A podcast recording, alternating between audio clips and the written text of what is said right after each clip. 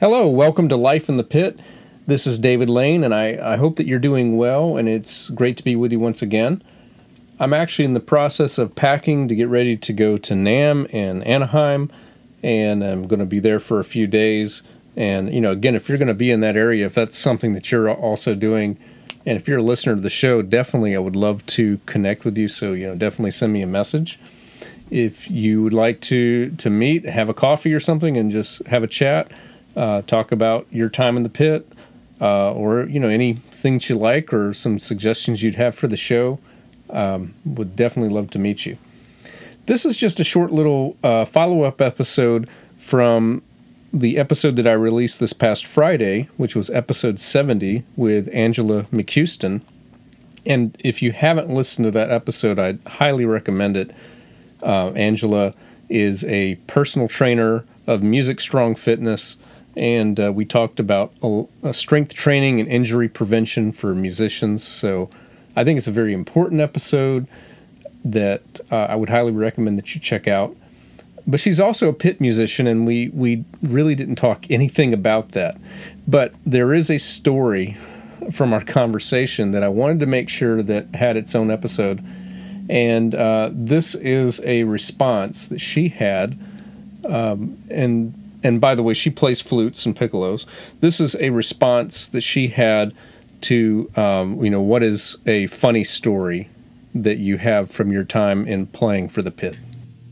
Hands down, the funniest thing that happened was when I was back at uh, Florida State for my master's. I was in opera orchestra for five seasons. I think technically you're only supposed to do one. Mm-hmm. I did five, including the summer.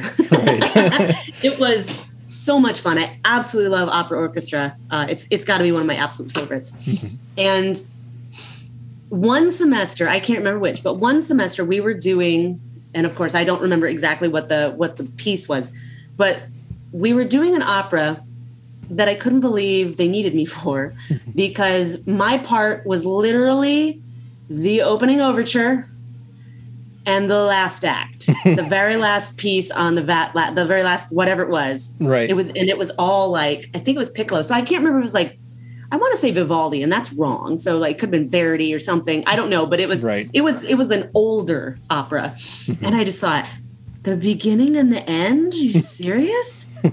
and so you know, after the first rehearsal, um, I'm sitting there for like you know hours, and the the uh, the the director looks down at me and he goes you don't have to stay. but really? Yeah. Yeah. So I just snuck out of the pit. And the funny thing is, this was at Ruby Diamond Auditorium. So if you see Florida State, um, you know, like that, that's the, the castle looking building on campus with the giant fountain in front. Mm-hmm. And that's where we were having it. And I lived at the end of the street. Yeah. Directly opposite, like two blocks down, mm-hmm. like only maybe three, you know? And so I would just like sneak out and sneak back in before my last thing. And it was it was not like the the the, ending credits. It was like the last piece.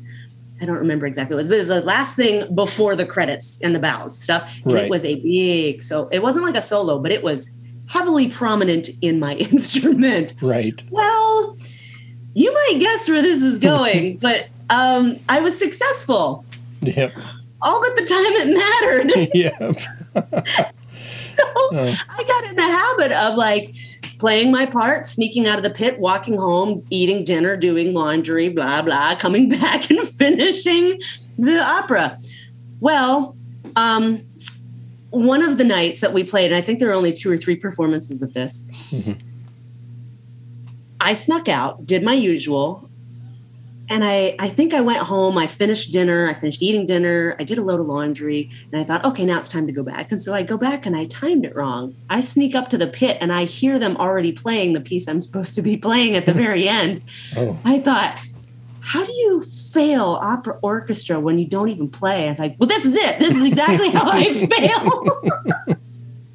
and so I, I open it. I'm like, I can't sit here. So I open the door and the you know the the director everybody's playing and i sneak in through the instruments and the director just looks down from his perch this lofty perch and just gives me this the evil eye and i was like oh sorry i did it wrong and he didn't fail me.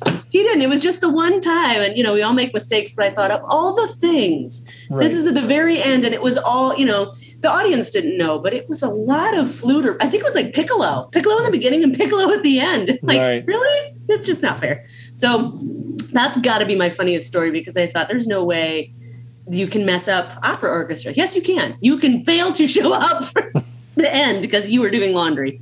I'm gonna have to figure out what that is. Uh, it's probably you're probably more right with Verdi. I think uh, I'm not sure when piccolo was even invented, if it was around for Vivaldi or not. And but uh, Verdi, Verdi, it's it seems like something he might do. Like Verdi's the only person I ever know that that wrote something in the key of D flat minor, which doesn't actually exist. You have to have a double flat to make it happen. You know? Yeah, right. But- Yeah, and I don't, I don't remember if it was piccolo or if it was recorder and I was playing it on piccolo or if it was flute. I mean, this was a while ago. right. But I wanted to say it was from like the Handel Haydn era Hmm. because I was thinking, well, this is really early. Yeah. Hmm. Uh, Interesting. I honestly don't remember, but it was the overture and the end. right. Not nice.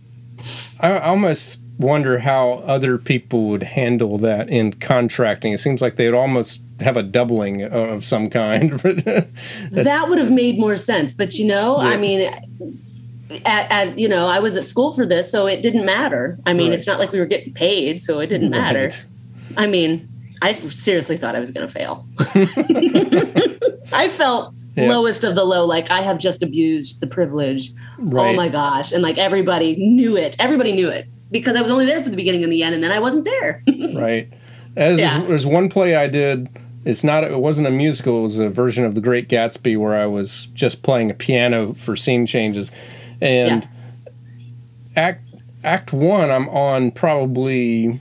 You know, I don't think I have a break longer than like eight or nine minutes. But Act Two, I play at the beginning, and then I don't play again until the very end. and Same so, thing. yeah, I was like, I'm just trusting this because I had speakers downstairs I, and I had a book to read, and I'm like, I'm just hoping that I keep an ear out for the lines, you know, and make sure that I know where I am because that was the hardest part of it. That show is don't miss the ending. But um, Right, right. And I've played plenty of plenty of shows in the pit where that's the situation. Like you come in and and Yeah. you basically just bring a book. yep, You know, You but know, you're, as a you're in the pit; they can't see you. as a conductor, you don't get much chance to leave. The only time I've ever been able to is in Oklahoma because Oh. Oklahoma has some long scenes, in particular in Act Yeah. Two. And one time I really had to go to the bathroom, and I, I knew where that one scene was. I was like, okay, I've got at least four and a half minutes before the next song says. Yep. That was one of my favorite musicals. Yeah. uh, that I actually had that and Seven Brides for Seven Brothers. oh yeah. Wow, those are such great, great pieces to play in. Um, you know, one of my earlier guests was actually a high school cl- former high, high school classmate. He was at Florida State in the early no, I can't be right. Yeah, early '90s is when he was there, and I was very surprised because I, I know that Florida State is a big school, but he said the theater department when he was there had like no more than maybe a dozen you know like 12 15 at a time They're very selective and Oh, very, yeah. yeah the the music That was really small. yeah, the music department's you know bigger. of course, it has to be because marching chiefs and everything. Oh yeah, yeah, it was sizable. I remember there was one one year we played um, that I was in the opera orchestra. We did Fidelio, Hmm. which was really cool. And what was funny is they brought in this baritone from New York. It wasn't even a student, Oh. so I think there's some validity to that. That's funny. I don't know if it's still that way, but they were pretty pretty selective. It was not a large, like the opera department is not large at all. Right At least I don't think it was when I was there, and I graduated in 05. now, you were there. Um, you were there as a master's student. Did Yeah. did were you ever recruited to marching band? Was that something that they asked you to do?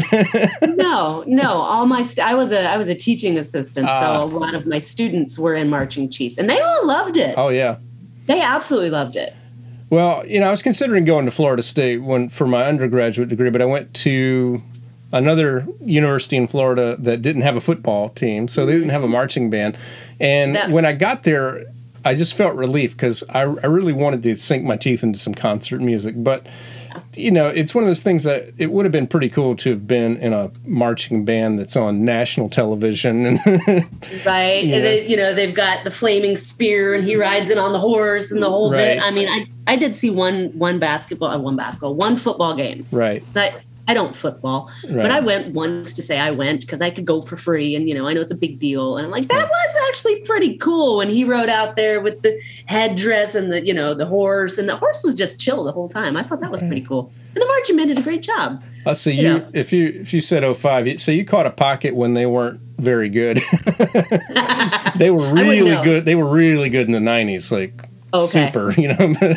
Right. Um, but then, uh, yeah, uh, Florida State fans know 2001 to 2009 is the lost decade. That's what they But call wasn't it. Bobby Bowden still there? He was there and about a decade past his prime. You know, it's like he, the game was. Yeah. changing and he was not, and so forth. But um, yeah, in, in in the '90s, it, it was he was on top, top of his game and, and so forth. But yeah, it's funny. I've only seen Florida State play where I live uh, because they're in the same conference as Wake Forest, and so they when they come here, I usually try to go to the games.